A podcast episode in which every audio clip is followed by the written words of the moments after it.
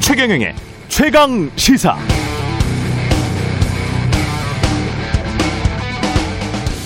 네, 제가 기자로서 TV를 보면서 가장 충격을 받았던 장면 중 하나.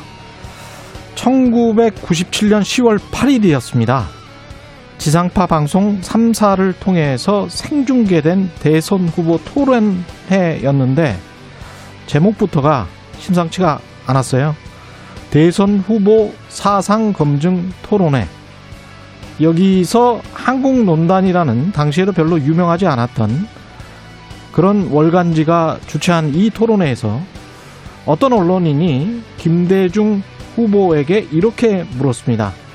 이 자리에서 북한과 김정일을 공개적으로 비난하고 전두환 대통령의 무역 흑자 업적과 노태우 대통령의 민주화 노력을 찬양할 수 있겠느냐?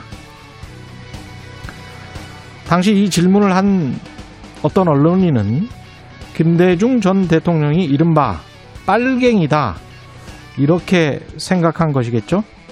비슷한 질문은 노무현 후보, 문재인 후보 때도 이어졌습니다. 아, 이들이 대통령으로 집권한 기간이 무려 15년에 이르죠? 15년이면 북한처럼 공산화되기 충분한 시간인데 말입니다.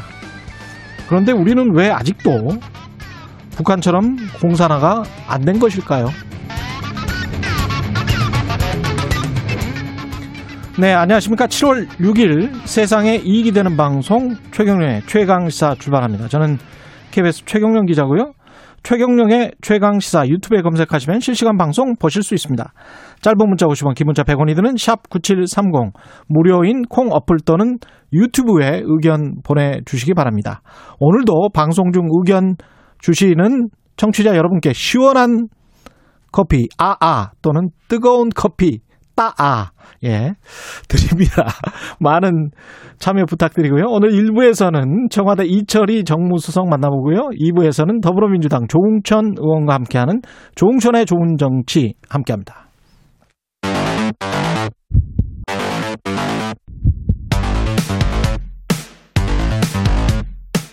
오늘 아침 가장 뜨거운 뉴스 뉴스 unboxing 네, 뉴스 unboxing 시작합니다. 민동기 기자 김민아 시사평론가 나와 있습니다. 안녕하십니까? 안녕하십니까? 안녕하세요. 예. 여당 쪽 뉴스는 계속 이제 TV 토론회죠. 예. 그리고 단일화네요. 네. 예. 어제 이제 TV 토론이 2차 TV 토론이 있었거든요. 음. 근데 역시 화두는 어, 이재명 지사의 기본소득 정책이었습니다. 예. 박용진 후보가 이재명 후보에게 기본소득을 임기 내에 하겠다고 공약한 적이 없다고 말했는데 왜 자꾸 말을 바꾸냐 음. 이렇게 지적을 했고요. 그리고 뭐 정세균 후보 같은 경우에도 국민 대부분이 기본소득을 이재명 후보 대표 공약이라고 하는데 뭔가 잘못된 것이 아니냐 이렇게 음. 이제 비판을 했습니다. 예. 그러니까 이재명 후보는 일단 자신의 발언 차례가 되니까 공정성과 수요를 회복해서 경제 선순환을 만드는 방법 가운데 하나가 지역 화폐로 지급하는 기본 소득이고 음. 이것은 반드시 해야 할 일이다. 다만 많은 재정이 필요해서 단계적으로 하겠다는 것이다라고 설명을 했는데 음. 어제 TV 토론에서 이재명 후보가 굉장히 좀 발끈한 장면이 있었거든요. 예. 정세균 후보가 이른바 그 여배우 스캔들 의혹을 좀 제기를 하니까 예. 여기에 대해서 이재명 후보가 자신이 바지를 한 번 더 내릴까요? 이렇게 불편한 심기를 드러냈고 예. 정세균 후보가 이걸 계속 물으니까 예. 야, 이재명 후보가 정색을 하면서 그럼 도대체 어떻게 하라는 거냐? 음. 굉장히 좀 불편한 심기를 나타냈습니다. 그러니까 전반적으로 어, 지금 이재명이냐 아니냐 이 구도로 경선이 진행이 되고 있는데 음. 이재명 어, 지사한테 다른 후보들은 그러한 점을 이제 좀 지적하는 것 같아요. 첫째는 이제 가볍다. 이 결국 이제 가볍다의 문제이죠. 예. 어, 그래서 기본소득과 같은 경우에도 어, 왜 말을 바꿨냐 이렇게 얘기를 하는 거잖아요. 아하. 애초에 도지사 할 때는 기본소득이 굉장히 좋은 정책이어서 어, 가장 맨 앞에 이렇게 놓아야 되는 그러한 정책인 줄 알고 그렇게 얘기를 했는데 지금 대선 후보로 가는 과정에서는 우선순위를 낮췄다. 아. 그것은 이제 가벼운 처신이다 이렇게 얘기를 하는 거고 그리고 이 스캔들 문제에 대해서도 스캔들에 대해서 진중하게 이렇게 해명하는 부분도 있지만 사실 뭐 바지를 한 번 더 드릴까요? 이렇게 얘기하는 것은 좀 예. 가벼워 보이는 처신인 것은 사실이죠. 사실 이게. 예. 그래서 이런 점들을 계속 부각시키는 것 같고 두 번째로 이 가벼운 것이 뭘 그러 의미하는 거냐 예. 불안하다는 겁니다. 이렇게 가볍고 음. 하기 때문에 지도자가 되면 어떠와 어디로 튈지 모르는 것이다. 럭비공 같은 사람이다. 이런 이제 좀 공격 이런 걸로 좀 이어지는 그런 과정이 이 토론회에서는 많이 드러난 것 같습니다. 이재명 후보는 왜 다른 후보들을 공격하지 않을까요? 1위 후보이기 때문에 불필요한 어떤 그런 갈등을 네. 전면에 내세우고 싶지는 않아 보이고요. 다른 공격 요소들이 분명히 있을 텐데 다른 네. 후보들도. 그래서 1차 예. 토론도 그렇고 2차 토론에서도 추미애 후보의 스탠스가 굉장히 또 주목을 받았는데 재밌죠? 재미연대라고 했잖아요. 또. 그렇습니다. 예. 추미애 후보는 예. 박용진 후보가 윤석열 전 총장을 가지고 와서 우리 이재명 후보가 말을 뒤집는다고 하는 것은 과하다. 우리 이재명 네. 후보가 그리고 최대의 거짓말을 한 사람이 윤석열 후보다 원팀으로 음. 가는데 대단히 바람직하지 않은 것 같다라고 지적을 했습니다. 윤석열을 갖고 와서 우리 이재명 후보가 원래 지금 추미애 예. 이재명 후보가 나중에 연대하는 것 아니냐라는 얘기가 계속 나오고 있는데 그런 맥락에서 봤을 때는 여러 가지 좀 시사하는 바가 있는 것 같습니다. 그래서 대- 재미 연대라고 지금 하는 거잖아요. 네. 예. 대권 주자별 이제 득실 뭐 이런 걸로 보면 음. 지금 말씀하신 뭐 재미 연대라든지 음. 또는 뭐 일부 언론이 쓰는 뭐 명추 연대라든지 뭐 예. 그런 것으로 갈 수도 있겠지만 1차적으로는 일단 경선 지킴이 뭐 이런 역할을 자임하는 것 같아요. 그래서 음. 혹시라도 이재명 지사가 이제 본선에 갈 경우에 대선 본선에 갈 경우에 이재명 지사 비토층이 완전히 이탈해 버릴 수 있으니까 음. 그걸 끌고 가면서 그 지지층 끌고 가면서 경선의 마지막에 승복하는 모습을 보이면 이탈이 최소화될 것이다. 이런 어떤 좀 아, 1차적으로는 이런 명분을 지금 쫓아가는 것 같고요. 그게 이제 결과적으로 뭐 그러한 연대로 나타날지는 또 어, 그건 결과를 봐야 될 것 같고 그다음에 이재명 지사는 왜 남을 공격하지 않는가? 음. 이게 사실은 이게 리스크가 큽니다. 왜냐하면 그렇죠. 이재명 지사 워낙 이제 언행이나 이런 게 예. 상당히 좀 다이나믹하고 와일드한 그런 게 있어요. 음. 그래서 지난번에 박용진 의원하고 이제 좀 논쟁할 때도 음. 예, 기본소득 하기 위해서 이렇게 예산을 뭐 이런 거 저런 거 정리해서 50조 원을 만든다는 것은 무협지다. 박영진 의원이 이렇게 비나, 비판을 하니까 음. 이재명 지사가 뭐라고 받아쳤느냐? 어, 박영진 후보는 못할지 모르지만 나는 할 수 있다. 이렇게 얘기를 했거든요. 그러니까 이게 사실은 음. 이런 어떤 수사 여기에 이제 굉장히 좀 수사라는 측면에서 음. 굉장히 이제 공격적인 이러한 어떤 그런 것들이 이렇게 어떤 본능처럼 툭툭 튀어나오는 것이기 때문에 음. 사실 자- 상대를 향해서 전면적인 어떤 이러한 공격을 할 경우에 그게 상대 당 후보이거나 뭐 이러면은 사실 눈치 보지 않고 막 할 수 있지만 그렇죠. 같은 당 후보의 경우에 이 너무 이셀 수 있어. 그렇죠 예. 할 날이 너무 잘 드는 거죠. 그래서 이건 좀 음. 자제하고 있는 것 같아요. 그래서 그리고- 오히려 역효과다. gladiator다. 예. 예. 경쟁자가 너무 많기 때문에 예. 일일이 또 각을 세우기도 어려운 상황입니다. 1대 8로 하기는 힘들다. 네. 여기에서 재미연대 추미애 후보가 네. 어떤 페이스메이커를 해주는 자임한 거네요. 어떻게 보면. 저는 경선 지킴이 역할도 하면서 예. 너무 이재명 후보에 대한 공격의 칼날을 조금 무디게 하는 그런 역할도 하고 있는 것 같아요. 근데 그런 역효과랄지 뭐 그런 것도 있어요. 이게 음. 추미애 전 장관이 버텨주니까 여기서 음. 좀 커버를 해주니까 그렇지. 정세균, 이낙연 두 후보가 또 마음 놓고 때릴 수 있습니다. 그런 점도 네. 있습니다. 이게. 어떻게 보면은 이재명 후보는 이 다이나믹함이 사람들한테 그 정책 실행력 같은 거 있지 않습니까? 그렇죠. 교회에서 뭐가 발- 집단 발병했었을 때 가가지고 그냥 폐쇄해버리고 뭐 이런 네. 것들 있잖아요. 네. 이런 것들을 또 좋아하시는 분들이 또 있어요. 그게 이재명 후보의 강점이기도 하고 아까 말씀하신 그 불안한. 요소이기도 하고 뭐 이런 것 같아요. 네. 예, 양 아직까지는 굉장히 조심스러운 행보를 보이고 있는 것 그렇죠. 같습니다. 근데 이제 대통령이 되려고 하니까 본인은 그런 강력한 집행력이나 과단성 이것보다는 다른 측면을 이제 강조를 하고 싶. 지금까지 겠죠. 네, 지금까지 네. 너무 많이 보여줬기 때문에 예. 추진력 뭐 이런 거 너무 많이 추진력은 보여줘서 많이 보여줬으니까 네, 내가 그렇죠. 진중하기도 하다. 뭐 이런 거를 또 보여주고 싶은 것일 테고. 네. 그 송영길 당 대표가 더불어민주당 당 대표가 이 말을 공식적으로 저도 한 번도 사용을 안 해서 이 말을 한 적이 없는데 하여간 해버렸기 때문에 대깨분이라는 단어를 사용을 했어요. 어제 관훈클럽 초청 토론회에서요. 예. 일단 송영길 대표가 여러 얘기를 했는데 언론에 음. 가장 주목을 받은 그 단어는 아 저도 이거를 써야 되는지 약간 의문이긴 한데요. 일단 아무- 속어가 있- 있기 때문에 이, 이 단어 안에. 네. 예.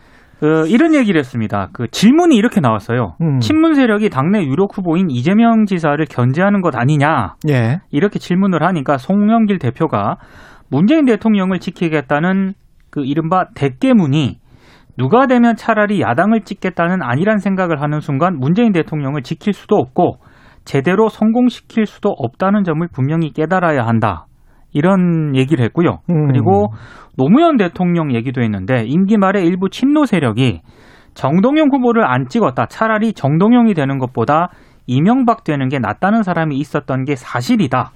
압도적 표차로 이명박이 승리하고 그 결과 철저한 검찰의 보복으로 노무현 대통령이 돌아가시는 비극적 상황이 발생했다라고 얘기를 했습니다. 어. 근데 이렇게 얘기를 한 다음에 아, 당 내부에서 굉장히 반발이 좀 나왔습니다. 특히 예. 어, 정세균 후보 같은 경우에는 어, 당 지지자들을 비하하는 의미로 악용되는 그런 용어를 사용을 하고 친노가 안 찍어서 과거 대선에서 패배했다는 황당한 논리를 펼쳤는데 이유 불문하고 이거 즉각 사과하라고 요구를 했고요.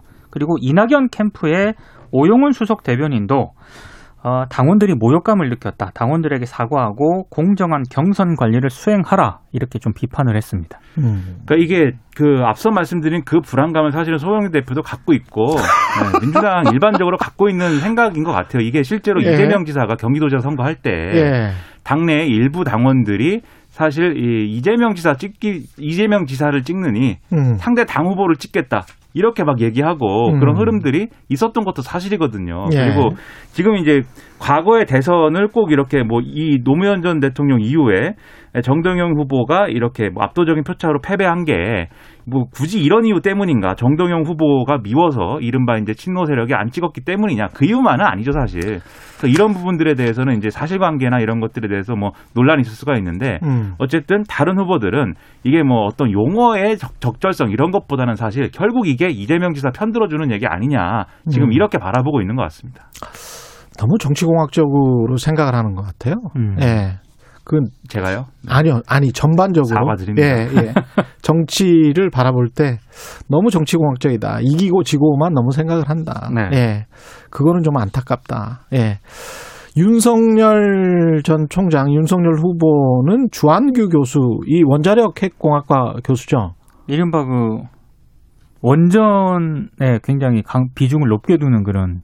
당연, 당연히 원자력 핵 공학과니까 그렇죠. 네. 예, 교수를 면담을 해서 탈원전을 비판을 했고, 그거는 이제 정부 비판 차원을 계속 그 행보를 이어가는 그런 것이겠네요. 그러니까 한 시간 가량 면담을 했는데요. 예.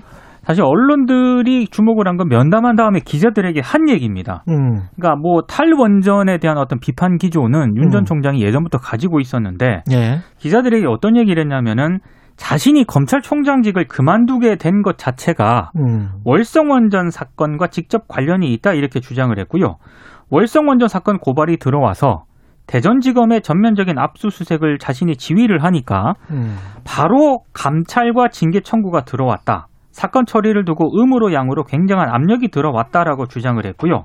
그래서 더 이상은 자리에 앉아 있을 수 없다고 판단을 했다. 이렇게 얘기를 했는데 아무래도 이 발언은 문재인 정부의 탈원전을 실정으로 규정을 하고 이걸 통해서 좀 야권을 규합을 하겠다.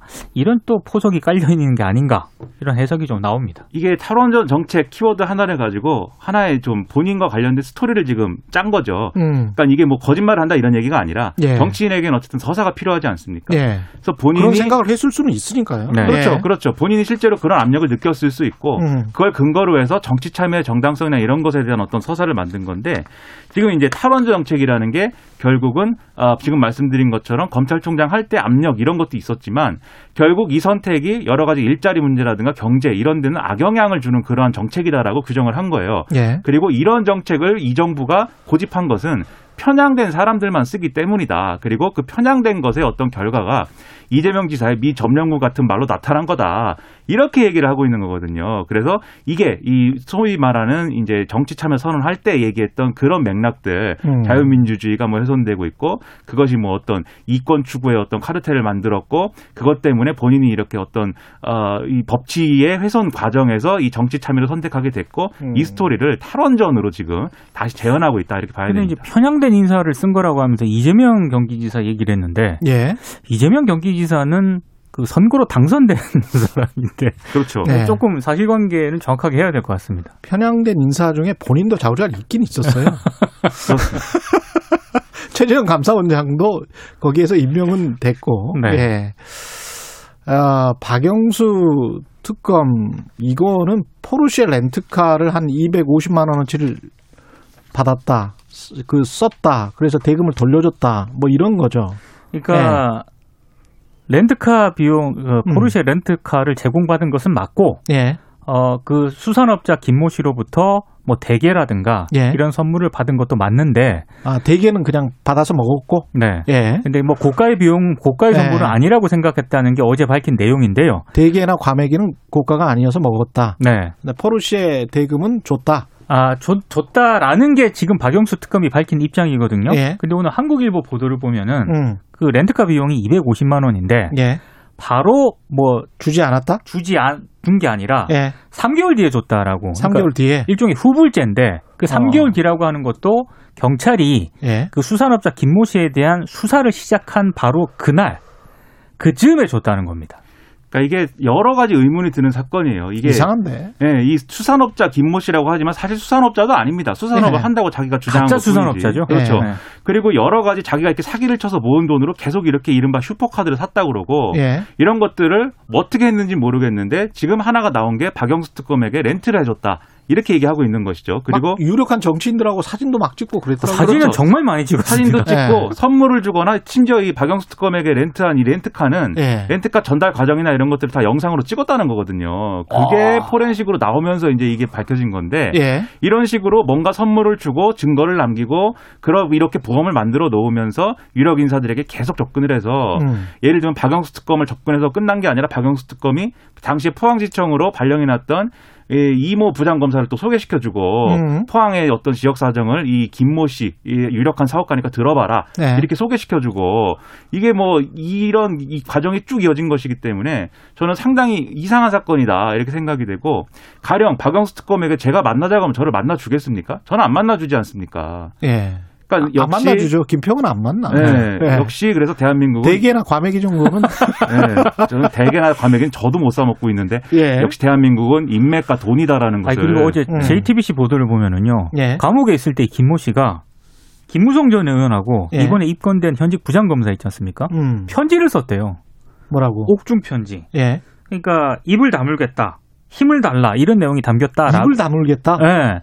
그런 내용이라고 하니까 거의 협박조네. 당사자들이 예. 거기에 대해서 답을 했는지는 확인되지 않았지만 예. 옥중 소신을 보낸 것은 JTBC가 확인을 했거든요. 근데 너무 많은 사람들이 이름이 나오니까 네. 어디까지 갈지 모르겠어요. 그러니까. 김무성 전 의원 나오고 그다음에 뭐 주호영 의원 나오고 또이 박지원 사람이 국정원장 사기꾼이니까. 나오고 그렇죠. 그렇죠? 예. 네. 근데 다들 만났다는 걸 부인을 못 하는 거예요. 사진을 다 찍어놔가지고 홍준표 의원도 나오고 같이 무슨 밥은 뭐. 다 먹었구나. 그렇죠. 네. 네, 뭐 김정재 의원 등등등. 뭐. 밥값은 누가 냈을까요? 예, 뉴스 unboxing 민동기 기자 김민아 평론가였습니다. 고맙습니다. 고맙습니다. KBS 일라디오 최경영의 최강 시사 듣고 계신 지금 시각 7시 38분입니다.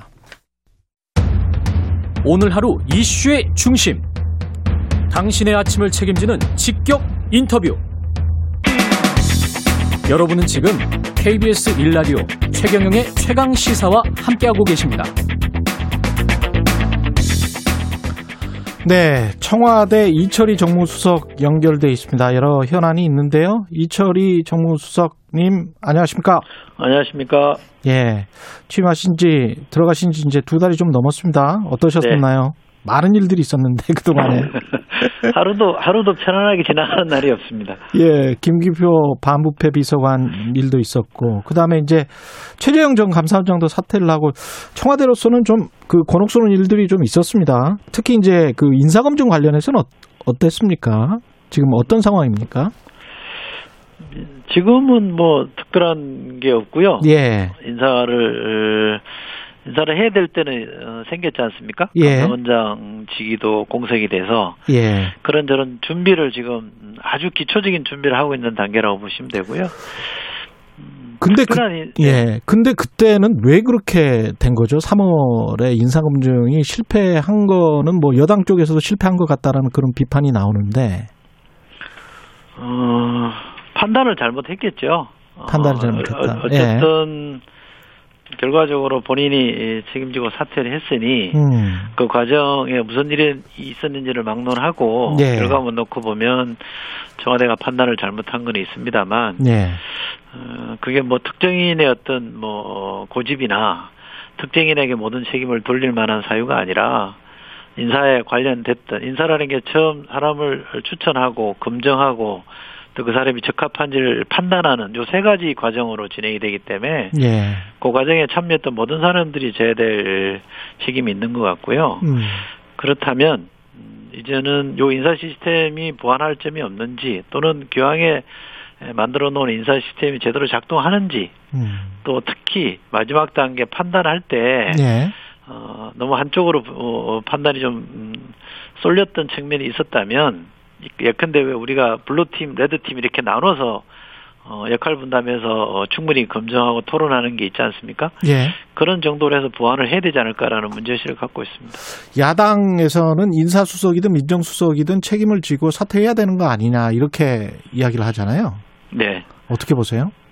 정치권에서 그런 얘기 할 수 있다고 봅니다만 음. 제가 드렸던 제가 금방 말씀드렸다시피 예. 특정 개인이 져야 될 책임이라고 보기는 어렵고요. 예. 책임은 청와대 요 인사 관련해서 참여하는 모든 참모들이 나누어져야 될 거라고 생각합니다. 어, 예. 그리고 말씀드렸다시피 조금 더 국민 눈높이에 맞춰서 엄정하게 보다 엄격한 잣대로 어, 인사를 판단하는 게 더 잘하는 역할이지 않을까 싶습니다. 이광철 지금 민정비서관 사표 처리는 어떻게 됐습니까? 기소 이후에? 절차에 따라 진행하고 있습니다. 아 그래요? 네. 예. 좀 미뤄졌다는 보도도 있었는데 그거는 아닌가 보죠? 어, 아니요, 그렇지 않고요. 절차에 따라 진행을 하는데 예. 워낙 그 자리가 중요한 자리니까 음. 그냥 음, 사퇴하고 공석으로 두고 사람을 구하기가 어려워서 예. 사람 구하는 작업과 같이 진행하는 걸로 알고 있습니다. 그 아까도 말씀하셨지만 최재형 전 감사원장 후임 인선은 그러면 어떻게 진행되고 있나요? 이제 아주 기초 작업을 아주 예, 기초 시작한 걸로 작업. 알고 있습니다. 예.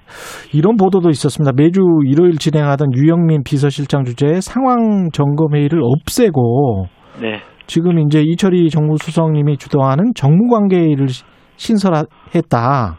네. 이거는 맞습니까? 왜 이런 거죠? 아, 뭐 특별한 건 아니고요. 예. 어, 뭐 제가 주도하거나 주재하거나 뭐 어, 그런 건 좀 과도한 표현인 것 같고 아, 그래요? 회의 준비를 제가 하고 예. 회의할 때 제가 뭐 사회 보는 정도로 이해해 주시면 좋겠고요. 거기에 이제 비서실장도 참여하세요. 네. 아, 예, 조금 이제 무거운 주제들은 매일매일 짧은 회의에서 다루기 어려우니 조금 시간을 갖고 충분히 논의해 보자라는 취지에서 운영을 하는 거고요. 뭐 제가 자주우지하는 거 아닙니다. 그럼 회의의 아이템이나 뭐 이런 것들이 좀 바뀝니까? 아니면 어, 어떻게 되나요? 아이템은 그때그때 바뀌죠.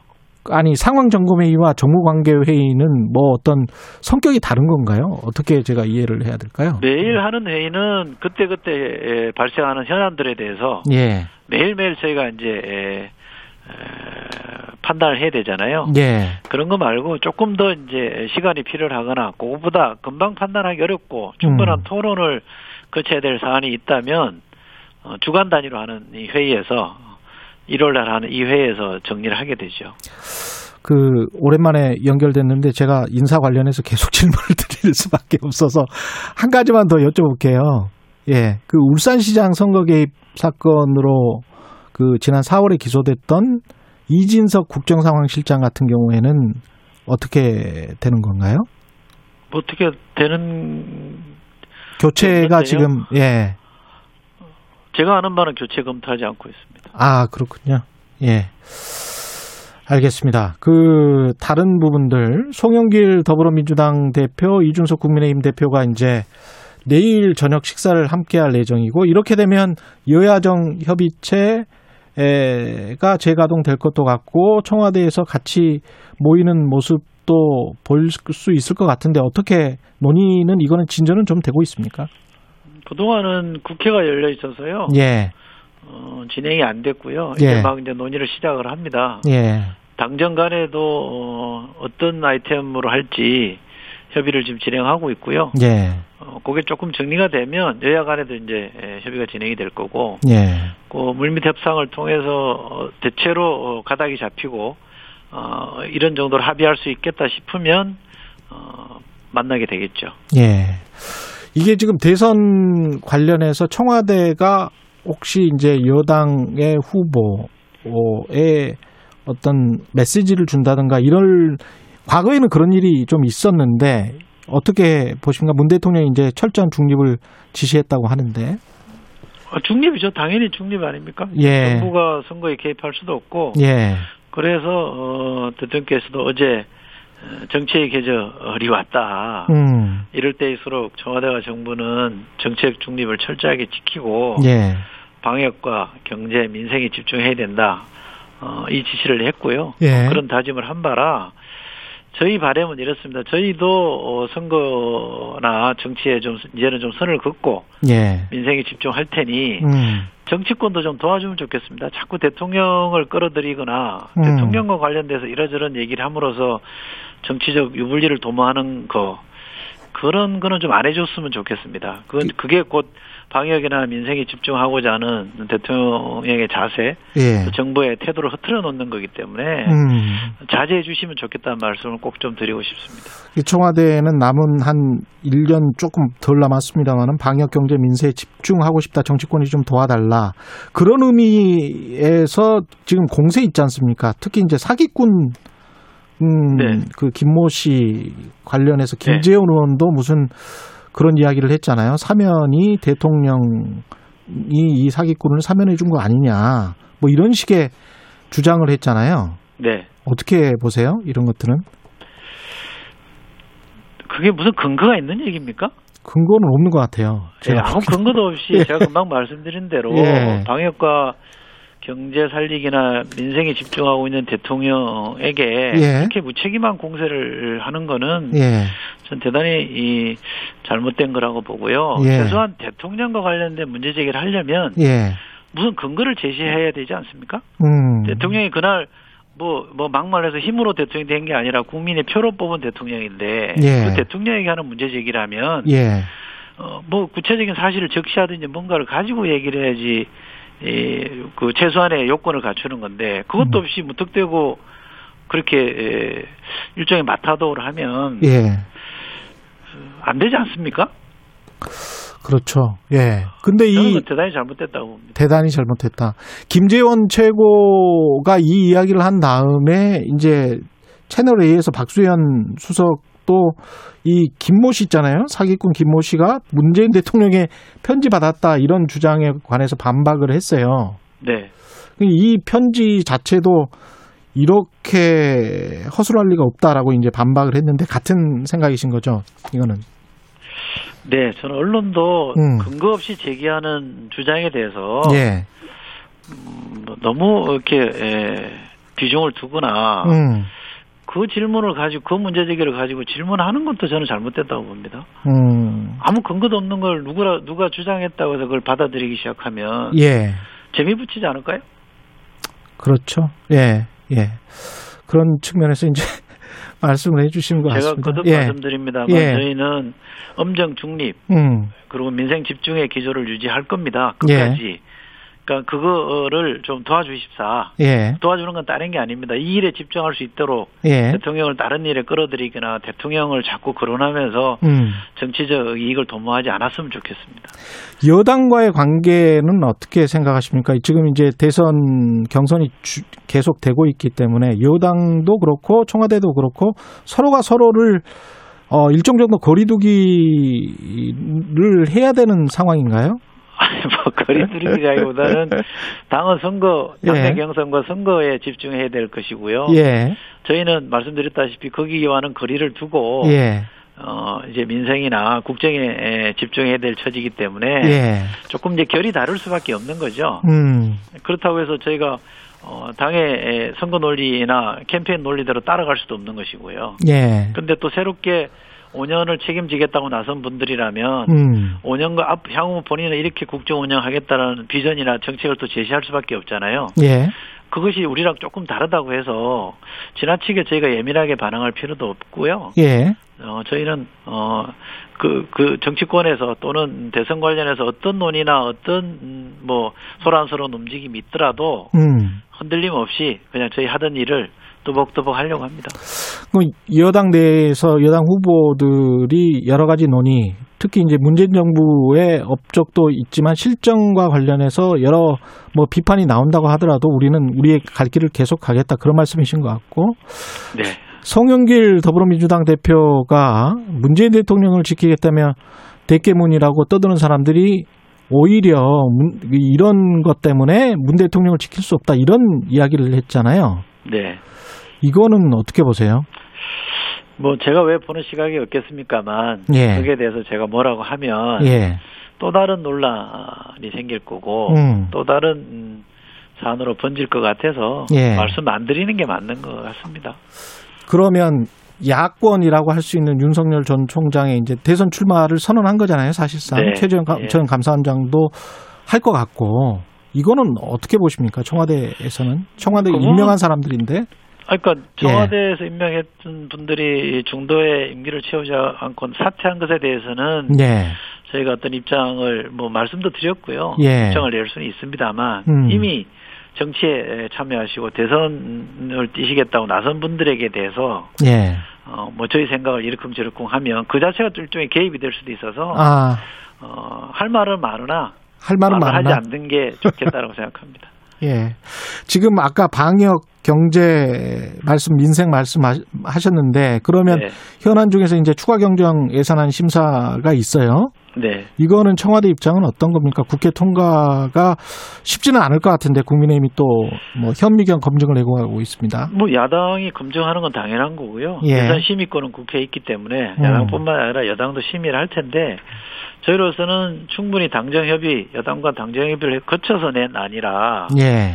또 지금 하루라도 빨리 이 지원을 음, 금을 받아야 될 분들이 있잖아요. 예. 그런 사정을 감안하면 7월 안에 그것도 조속히 처리될 것으로 기대하고요. 예. 그렇게 될 거로 믿습니다. 한쪽에서는 곧 있으면 이제 금리를 인상해야 할 만큼 경기가 좋아지는데 재정 확대 정책이 바람직한가에 관해서 의구심을 표, 현하는 쪽도 있거든요. 네. 여기에 관해서는 어떻게 생각하십니까? 뭐 그런 지적도 저희도 듣고 있습니다만. 예. 근데 지금 삶의 현장을 보면 예. 그만큼들 많이 힘들어 하시잖아요. 예. 또 어, 재정을 통해서 뭔가 경기를 살려서 이렇게 선순환 효과가 나는 거기 때문에 예. 어, 그걸 딱 잘라서 단면만 보고 어, 그렇게 하면 안 된다라고 하는 주장은 저희도 듣고 있긴 합니다만 예. 그것보다는 어, 지금 이제 예, 보통 사람들의 보통의 삶이 많이 힘들어하니 음. 정부가 쓸 수 있는 수단을 쓰는 게 좋겠다고 판단했고요. 예. 그래서 저는 더 많은 분들의 공감하는 바라고 생각합니다. 예. 오늘은 여기까지 해야 되겠습니다. 오늘 말씀 감사합니다. 예, 고맙습니다. 청와대 이철희 정무수석이었습니다. 조금 전 창원시 지역에 호우경보가 발효됐습니다. 전라 경상 지역 호우특보 발효됐습니다. 밤새 남부지방에 비가 굉장히 많이 내렸습니다. 비 피해 조심하시기 바랍니다. KBS 1라디오 최경령의 최강시사 1부는 여기까지입니다.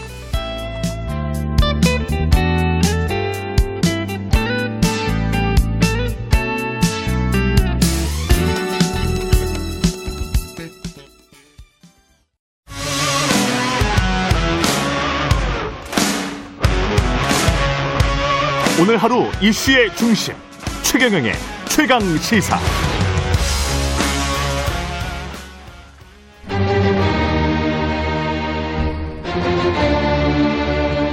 최강 시사 조웅천의 좋은 정치. 네, 월간 조웅천의 좋은 정치 누구의 눈치도 보지 않고 거침없이 당 쇄신 주문하고 있는 정치권의 미스터 쓴소리 더불어민주당 조웅천 의원 오늘부터 매달 월간으로 모셔서 뜨거운 대선 전국 여야 정당 대권 주자들 눈 뜨고 귀 열고 들어야 할 민심은 무엇인지 알아보겠습니다. 조웅천의 좋은 정치 더불어민주당 조웅천 의원님 나오셨습니다. 안녕하십니까? 안녕하세요. 예. 월간 조웅천의 좋은 정치. 일단 그 제목은 마음에 드십니까? 좀 쑥스럽습니다. 예. 제작진이 뭐 심, 심혈을 기울인 것 같습니다. 예. 좋은 정치에 예. 걸맞게 예. 에, 좋은 정치 하도록 노력하겠습니다. 예. 첫 시간인데 민주당 이야기부터 시작을 해 보겠습니다. 2차 TV 토론 마쳤고요. 예비 경선 지금 하고 있는데 네. 어떻게 보십니까? 네. 뭐, 좀, 그래도 조금씩 나아지고 있다. 좀 나아지고 있다. 네, 좀- 유튜브 접속자 수가 지난번에 1차 때 한 2만 명 정도 동시 접속자 수 그랬던 것 같은데 네네. 조금씩 괜찮아지고 있습니까? 어떻습니까? 네, 조금씩 나아지고 있다고 합니다. 예. 어저께 뭐 평균 조회수가 음. 어저께 유튜브로 유튜브 기준으로 해서 네.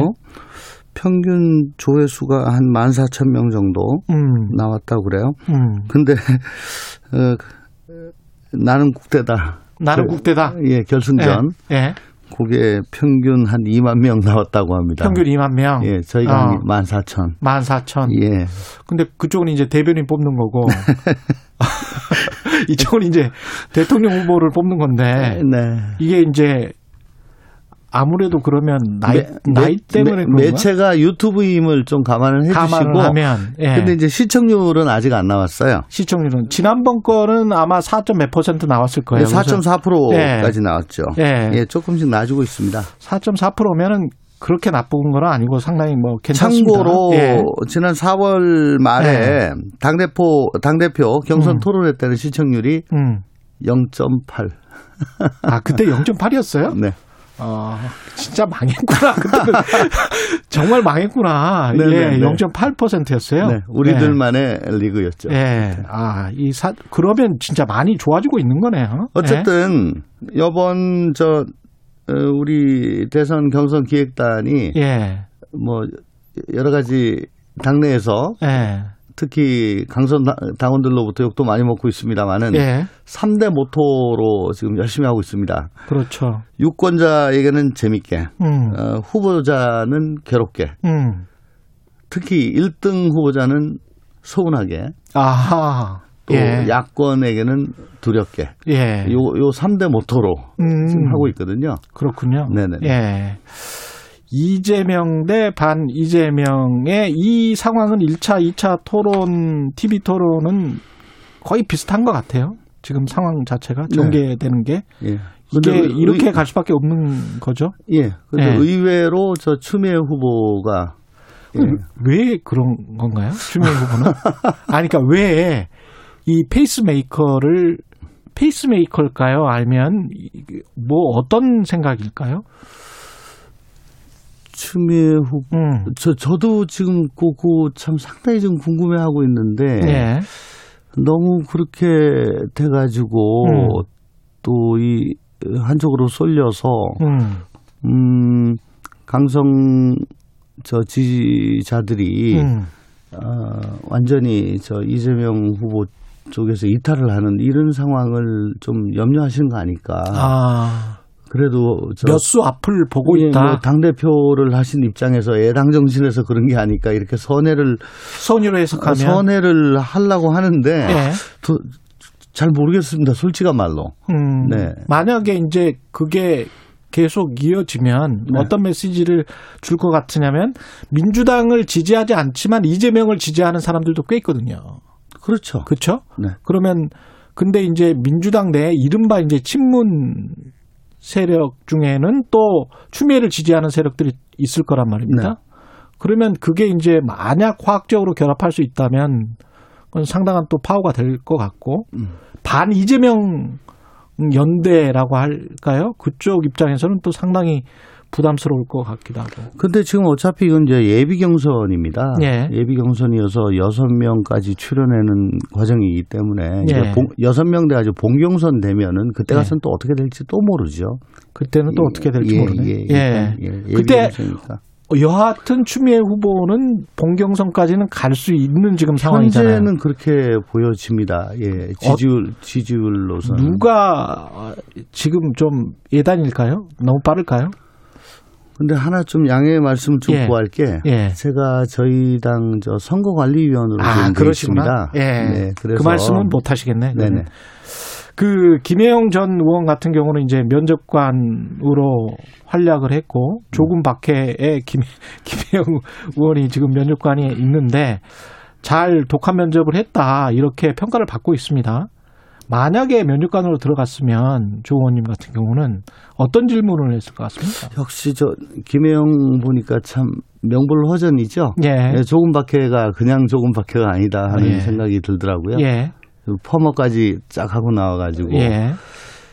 이번 21대 때 김혜영이 현역으로 있었으면 하는 음. 참 아쉬움. 예. 그 빈자 빈자리가 음. 참 저 나름으로는 개인적으로는 상당히 컸었어요. 예. 아, 김영이 21대 때 좀 있었으면 음. 하는 그런 생각을 참 많이 하면서 봤었는데요. 예. 음, 사실 뭐 지금 질문 그렇게 주셨지만은 예. 그 국민 면접관 제도를 조금 말씀 좀 드리자면은 예. 어차피 이제 본선에 가면은 상대당 후보에서 후보가 음. 그보다 훨씬 더 신랄하게 뭐, 뭐 정말 속되게 말씀드리면 후벼 팔 겁니다. 음. 정말 아픈 질문을. 음. 근데 그걸 미리 국- 국민 눈높이에서 예방 주사. 예, 뭐 네. 미리 하는 거죠. 아. 근데 그 화자를 그, 그 질문하는 사람을 예. 어, 뻔한 사람이 아닌 음. 정말 상징성 있는 분이 음. 하면 음. 어, 국민들 보시기에 어 민주당이 저런 것도 하네. 정말 저, 저 정도로 포용하네. 예 바뀔 예. 바뀌려고 하네. 음. 라고 하는 것들을 아까 말씀 저 드렸다 드린 그 3대 원칙. 음. 어, 유권자에게는 그 재미를. 재미를 예. 예. 그리고 후보자에게는 그 고통을 음. 뭐이이이 원칙에 따라 가지고 하는 거예요. 그럼 그런 의미에서 김경률 회계사 예. 그 결국은 이제 이낙연 정세균 전 총리가 반대를 했잖아요. 네네네. 그래서 이제 탈락을 했는데 그 탈락을 하- 했다기보다는 예, 예. 뭐 어쨌든 그 본인- 조, 저- 저 본인- 조국 교수 관련해 가지고 예. 뭐 허위 사실을 얘기했다 뭐 예. 그런 것 때문에 그렇게 된 건데 예. 그것도 어- 김경률 회계사가 뭐 지금 아주 뭐 극렬하게 지금 그 반발을 하고 있죠. 그건 예. 허위가 아니다라고 하고 있는데 예. 어, 상당히 아쉽습니다. 그- 음. 그 아이디어는 사실은 그 기획단에서 낸 거고, 음. 어, 저는 제가 이제 뭐 다른 프로그램에 에, 출연할 때 김경일 회계사하고 같이 음. 출연을 해서 연락처를 알고 있는 관계로 제가 중간에 연락을 담당을 했던 것에 불과한 건데, 음. 음, 마- 그래서 만약에 성사가 됐으면은 음. 음, 상당히 그림이 괜찮았을 건데 음. 그것도 포용을 못하나 하는 그런 아쉬움이 상당히 있었어요. 음. 예, 좀 많이 아, 아쉬웠다 음. 말씀드리고 예. 그리고 김경률 회계사가 나오고 안 나오고 뭐 그것도 중요합니다만은 사실은 TV 예비 경선에서 TV 톤을 지금 네 번을 합니다. 예. 원래 네 번이 아니었어요. 원래 몇 번이었어요? 원래 한 번인가 그랬습니다. 아이고. 근데 이거를 어. 네 번으로 어. 늘린 겁니다. 잘하신 거 아니에요? 그러면? 네. 예. 그러면 1등 후보자는 음. 혹은 뭐 저 저 그러니까 집중될 만한 사람한테 굉장히 괴로운 거겠죠. 공격이 집중될 만한 사람. 그렇죠. 예. 이재명 예. 지사 같은 경우는. 예. 예. 그렇지만은 어쨌든 어 지금 뭐 우리가 흥행이 되느니 마느니 음. 우리들 우리들끼리만 하는 거니 뭐 이런 여러 가지 얘기가 있었는데 합동 토론을 해가지고 이게 뭐 아무도 관심이 없잖아요. 예. 그러니까는 저희들로서는 어떻게든 어 국민들께 우리의 저 저 이 과정을 다 보여드리고 예. 부목을 하고 또 민주당의 그 진정성을 보여드리기 위해 가지고 모든 노력을 다 기울이는 거거든요. 국민적 관심이 있어야 네, 또 정치가 그렇습니다. 사는 거니까. 그러니까 예. TV 토론을 네 번 늘린 거는 괜찮고 음. 뭐이 저 김경률 같은 분이 나오는 건 안 되고 음. 그건 좀 맞지 않다고 보는 거죠. 음. 그리고 아까 그 뭐 이 후보 아저 저저 뭐야 후보자한테 뭐 예. 질문 저 뭐 당연히 이재명 후보한테 예. 어떤 질문? 어 저는 그그 얘기하고 싶어요. 예. 제 주위 사람들이 자꾸 얘기하는데 당신은 도대체 그 뭐 사회주의자냐 사회주의잖아요. 어, 예. 그런 얘기들을 제 친구들이 주위에서 많이 해요. 예. 무슨 얘기냐? 예. 그 이러고 저러고 해가지고 자꾸 세금 걷어서 빼들어 간다고 가- 갈 거라고 생각을 한다. 예.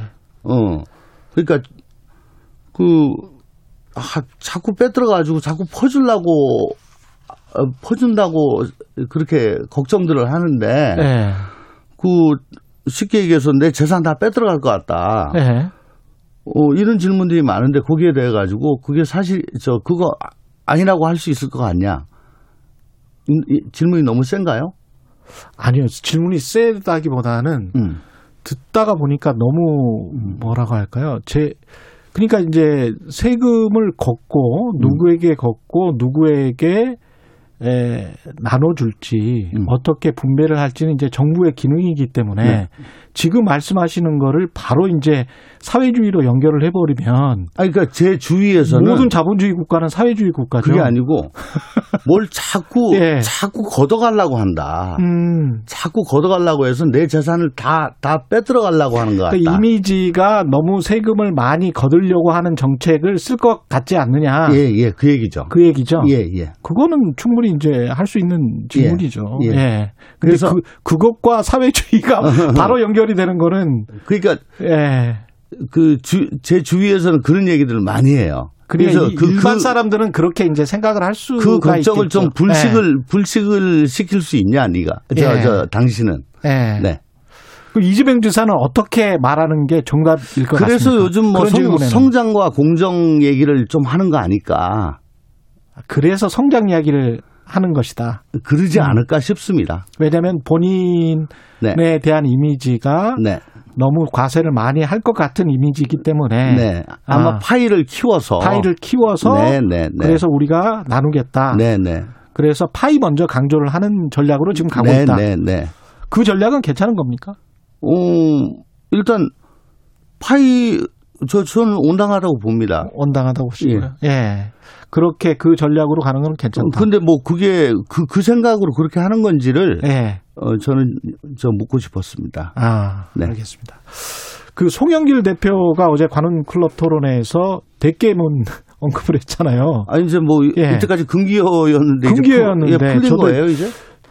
아니 근데 음. 그, 그 대깨문 안에 이제 약간 소고가 있어서 네, 저도 네, 이 네. 단어는 공식적으로는 절대 안 썼는데 네. 이거 어떻게 보세요? 이 내용만 가지고 생각을 하죠. 단어는 빼고 음. 송영길 대표가 주장한 내용. 네. 예. 아 실제 그 경기도지사 선거 저번 음.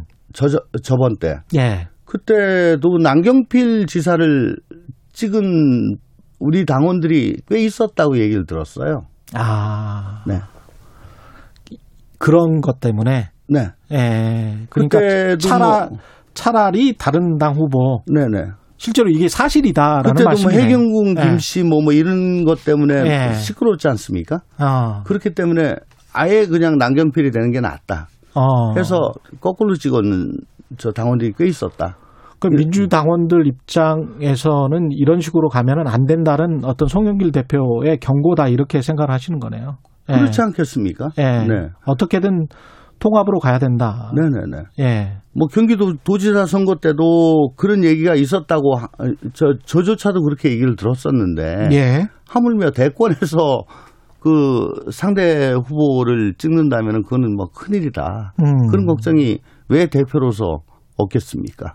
그러면 그런 부분이 당내에서 보는 어떤 뭐랄까요 가장 큰 걱정인가요? 어떤 우리가 분열되지 않고 민주당이 네. 통합 을잘해 나가야 되는데 이 경선 과정에서 혹시 분열되거나 아직도 아직도 네. 이재명 지사에 대한 예. 그 엔티가 굉장히 남아 있습니다. 비토 정서가 당내 남아 있습니다. 의원들 사이에 있는 거예요? 당원들 사이에? 당원들 사이에 꽤 많이 남아 있고요. 음. 뭐 저만 하더라도 저 같이 옛날 이 지사와 저 제가 경기도 지역의 의원이기 때문에 예, 예. 경기도에서 남양주, 예. 경기도에서 주최하는 여러 가지 뭐 저 토론회 같은 데 참석해 가지고 사진 같이 찍지 않습니까? 예. 그러면 그런 거 가지고 봐라 그 이재명 쪽이다. 음. 라고 해서 공격하고 뭐 싫은 얘기하고 그 그런 얘기들 저- 아, 그런 문자도 예, 그? 그런 것도 많습니다. 아, 그렇군요. 이재명 개다. 예. 아. 그렇군요. 근데 저는 예. 어디도 속하지 않기 때문에 지금 선관위원을 하고 있거든요. 음. 네, 네. 알겠습니다. 여당 이야기는 여기까지 하도록 하고요. 한 5분 정도 남았는데 윤석열 전 어, 총장, 윤석열 후보의 장모가 지금 징역 3년 실형에 법정 구속됐습니다. 네. 이거는 어떻게 보세요? 이 문제는? 어, 어쨌든 검찰 구형대로 실형이 나왔, 나왔거든요. 예. 이건 굉장히 이례적이죠. 음. 더군다나 장모가 75살의 고령이라고 하는데 음. 어, 윤석열 후보의 장모가 그그 도주의 우려가 있다고 하는데 그것도 좀 이- 이해가 안 돼요. 음. 만약에 저 대선 중에 윤석열 장모가 도주를 만약에 했다고 치- 쳤을 때 예. 계속 기자들이 물을, 물을 거 아닙니까? 예. 장모님 어디 계십니까? 예. 어디 계십니까? 아예 저곧 나올 겁니다. 나올 겁니다. 이, 이게 뭐 선거 운동이 되겠어요? 그렇겠죠. 안 되겠죠. 예. 도망을 가고 싶어도 못 갈 거 아닙니까? 예. 예. 근데 도주 우려 있다고 어. 어, 구속이 됐어요. 예. 이건 저로서는 좀 납득이 되지 않는 이- 그렇군요. 이 구, 구속인데 이 납득이 되지 않는다는 거는 예. 그러니까 어, 범죄 행위를 굉장히 중하게 봤다. 중하게 봤다. 그러니까 예. 범죄가 굉장히 중하면은 이거는 앞뒤 따질 거 없이 이거는 무조건 도주한다고 간주를 합니다. 어. 예. 그, 그, 근데 이제 조 의원님은 그 정도로 중한 범죄는 아니다 이렇게 보시는 거군요. 모르겠습니다. 아 제- 모르겠습니다. 아니 제가 이걸 저 예. 뭐야 법- 판결문을 예. 사사치 살펴보지 않았기 때문에 모르겠습니다만은 예. 어 굉장히 법원에서 이걸 중한 중한 범죄로 봤기 때문에 도주의 우려가 있다라고 봤을 봤을 것이다. 그 TV에 나오는 다른 그 변호사분들은 그런 이야기 하시더라고요. 그 전에 그 공범들이 세 명인가요? 다 집행유예 받았다 뭐 이런 얘기. 예. 그러니까 다 이제 기소는 됐잖아요. 네네네. 근데 기소는 됐는데 이분만 기소도 안 되고 음. 이렇게 있다가 이제 검찰총장 끝난 다음에 음. 그다음에 이제 이런 상황이 벌어졌지 않습니까? 그래서 그 검사로 있었을 때하고 없었을 때하고 현직으로 있었을 때하고 없었을 때하고 좀 차이가 나는 거 아니냐. 그거 가지고 그렇게까지 영향을 받지는 않을 거고요. 예. 혹시 예. 이- 이거는 모르겠습니다. 믿고 싶지는 않습니다만은 사법농단 사건을 수사함에 있어서 음. 너무 와일드하게 수사를 해서 음. 그 감정이 좀 남아 있을 수 남아 있을 수는 있겠다. 재판부에 예. 뭐 믿고 싶지는 않습니다. 윤석열 리스크 관련해서 네, 는 어떻게 보십니까? 그 엑스파일 이야기도 있었고 네, 그잘 아시겠지만 윤대진 검사장 친형 뇌물수수 사건 용산 세무서장 했던 분 음. 그 국세청 제가 아는 직원분이 그런 이야기를 하시더라고요. 음, 듣도 보도 못한 사건이다. 음. 사실은 사건 처리 과정이 그 부분에 윤석열 이름이 나오기는 하잖아요. 어디에 네. 이 부분이 리스크가 될 가능성. 저도 뭐 그 사건을 자세히는 알지는 못합니다. 예. 받, 받았으나 뭐 대가성이 없다. 음, 혹은 뭐 태국까지 어, 도망갔다가 왔는데 뭐 이상하게 유야무야 되고 음, 뭐 사건이 지금 덮였어요. 예, 매끄럽지 못하지요. 예. 예. 그거 다시 지금 그게 수사가 되고 제대로 어, 어 파이, 파헤쳐진다면은 그 문제가 될 가능성이 꽤 있다라고 봅니다. 그리고 음. 지금 사건 자체가 지금 고건뿐만 아니고 다 해서 일곱 건인가 여덟 건인가 된다는 거 아니겠습니까? 윤석열 엑스파일에 있는 사건들이 네네. 예. 근데, 근데- 그 중에서 이제 윤 전 총장 직접 관련 사건도 있고 아닌 것도 있고. 예, 아닌 것도 예. 있고 하죠. 예. 근데요, 어, 이 법조인 출신 정치인들이 항상 그 범하는 우가 예. 나 법적으로 깨끗하다라고 생각을 하는 점입니다. 음. 그러니까 법적으로 깨끗한 거, 그거는 법원이나 저 서초동에서는 통하는 얘기인데 음. 법적으로 깨끗한 거는 이 선거에서는 크게 중요한 거 아닙니다. 법적으로는 깨끗할 수 있으나 네. 정치적 도덕적으로 그렇죠. 비난을 받을 요소는 있을 수 있다. 왜냐하면 예. 예를 들어 저 이 장모께서 뭐 집행유예 석방되거나 나중에 음. 무죄를 받았을 때 예. 무죄를 받더라도 어쨌든 저런 분이 대통령의 장모다라고 음. 했을 때 그 뭔가 마음 한 구석에 좀 찜찜함. 찜찜함이 있고 저런 음. 분이 대통령의 부인이다. 저런 분이 뭐 대통령과 어떤 관계가 있다. 음. 그러면 그 어, 대통령직을 수행함에 있어 가지고 그 영향을 주지 않겠나. 그- 그건 국민들의 정치적 판단이겠죠. 예. 예. 그러니까 그거까지 고려해서 확실하게 사과를 하고 어떻게 단절을 할 것이다. 음. 라는 걸 갖다 국민들께 납득을 시키는 그 노력이 병행이 돼야 된다는 말씀을 드리고 싶습니다. 알겠습니다. 말씀 감사하고요. 더불어민주당 조홍천 의원이었습니다. 고맙습니다. 고맙습니다. 예. 공정, 공익, 그리고 균형. 한 발짝 더 들어간다. 세상에 이익이 되는 방송. 최경영의 최강 시사.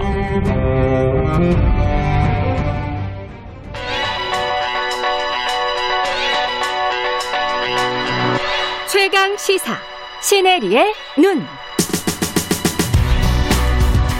예, 오늘부터 시네리의 눈입니다. 뉴스포터 시네리 대표와 함께합니다. 안녕하십니까? 네, 안녕하세요. 예, 시간이 없어서 오늘의 주제는 뭔가요? 네, 뭐 주말 사이에 많이 들어보셨을 텐데 예. 유엔이 드디어 우리나라를 선진국으로 인정했다 이 뉴스 예. 보셨죠?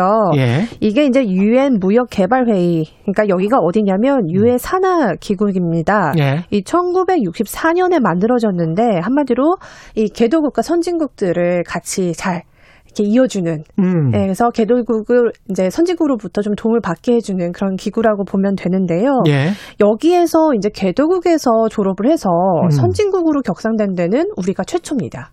아 최초로. 예, 한 번도 이렇게 개도국이 선진국으로 업그레이드 된 적이 없었습니다.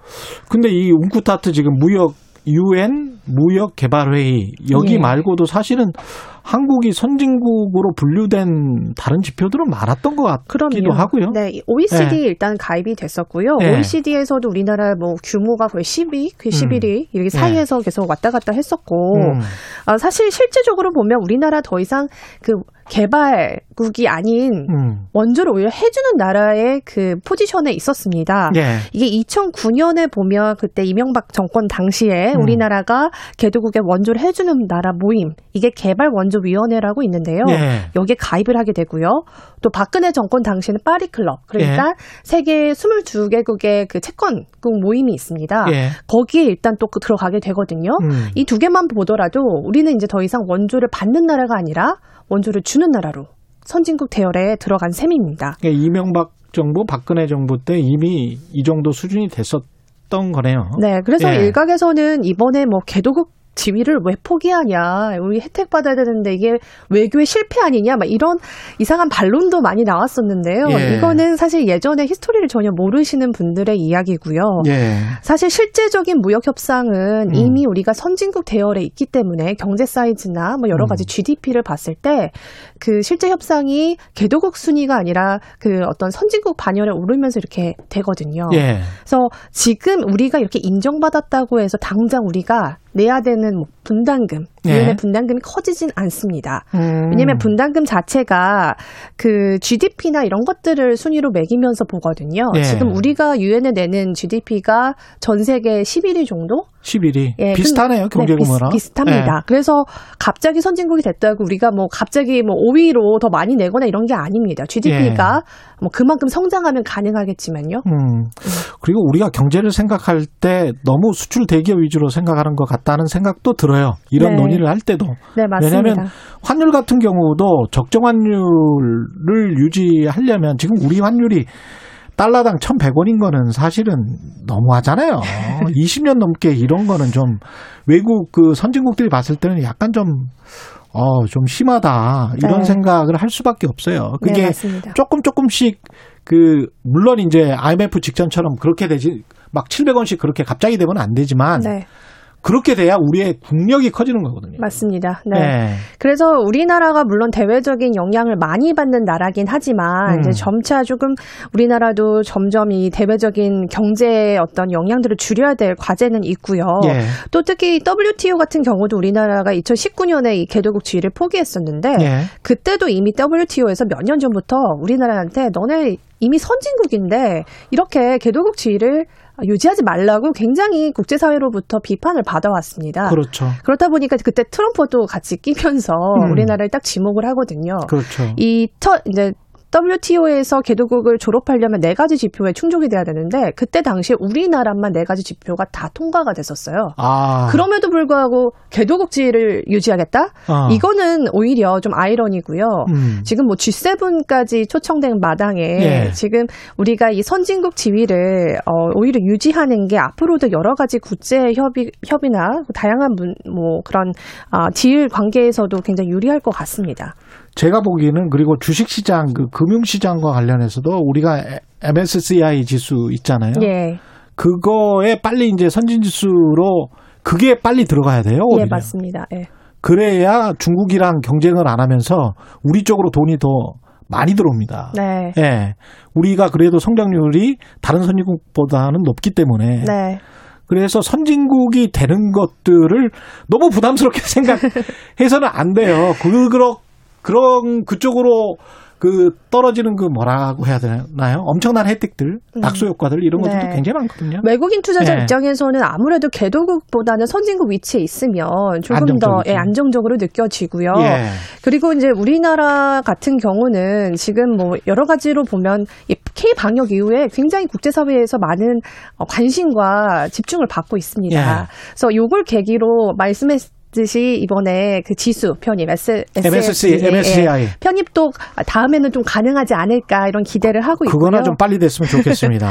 예. 또 과제들이 한 가지 있습니다. 예. 뭐 우리나라의 이제 겉모습, 외적 성장은 굉장히 빨리 이뤘지만 음. 그에 못지 않은 이제 내적 성장도 이뤄야 되는 과제는 있습니다. 너 행복해?라고 물어보면 예, 맞습니다. 그래서 예. 아, 지금 그 우리나라 규모는 뭐 전 세계 10위이지만 예. 행복 지수는 거의 50, 60위 사이인데요. 그렇죠. 이게 왜 그런가 딱 보면 음. 이 자살률도 높고 노인 빈곤도 높고 성차별 문제도 아직 높습니다. 이게 예. 결국엔 소득 불 평등에 시작된 문제라고 저는 보고 그렇죠. 있어요. 예. 근데 이게 또 우리나라만의 문제가 아니라요. 음. 대표적으로 선진국들이 다 가지고 있는 굉장히 큰 문제입니다. 그렇습니다. 예. 예, 뉴욕이 아이러니하게도 빈부격차 개- 가장 큰 도시로 알려져 있잖아요. 그렇죠. 그러다 보니까 지금 제가 어제 굉장히 재밌게 본 사설 중에 하나가 한국 경제가 기업에 음. 더 규제를 하지 말고 육성을 해줘야지 이렇게 하면 선진국이 안 된다라고 했는데 음. 반대로 미국 같은 나라는 지금 페이스북, 구글에 천문학적인 벌금을 매기면서 그렇죠. 단독점을 지금 규제를 하고 있거든요. 예. 같이 잘 살아야지만 선진국도 더 음. 업그레이드 될 수 있다는 걸 보여주는 거고요. 예. 도덕적 잣대도 굉장히 더 강화될 것으로 저는 보고 있습니다. 시네리의 눈 뉴스포터 시네리 대표였습니다. 고맙습니다. 네, 감사합니다. KBS 라디오 최경련 최강시사 2부는 여기까지입니다.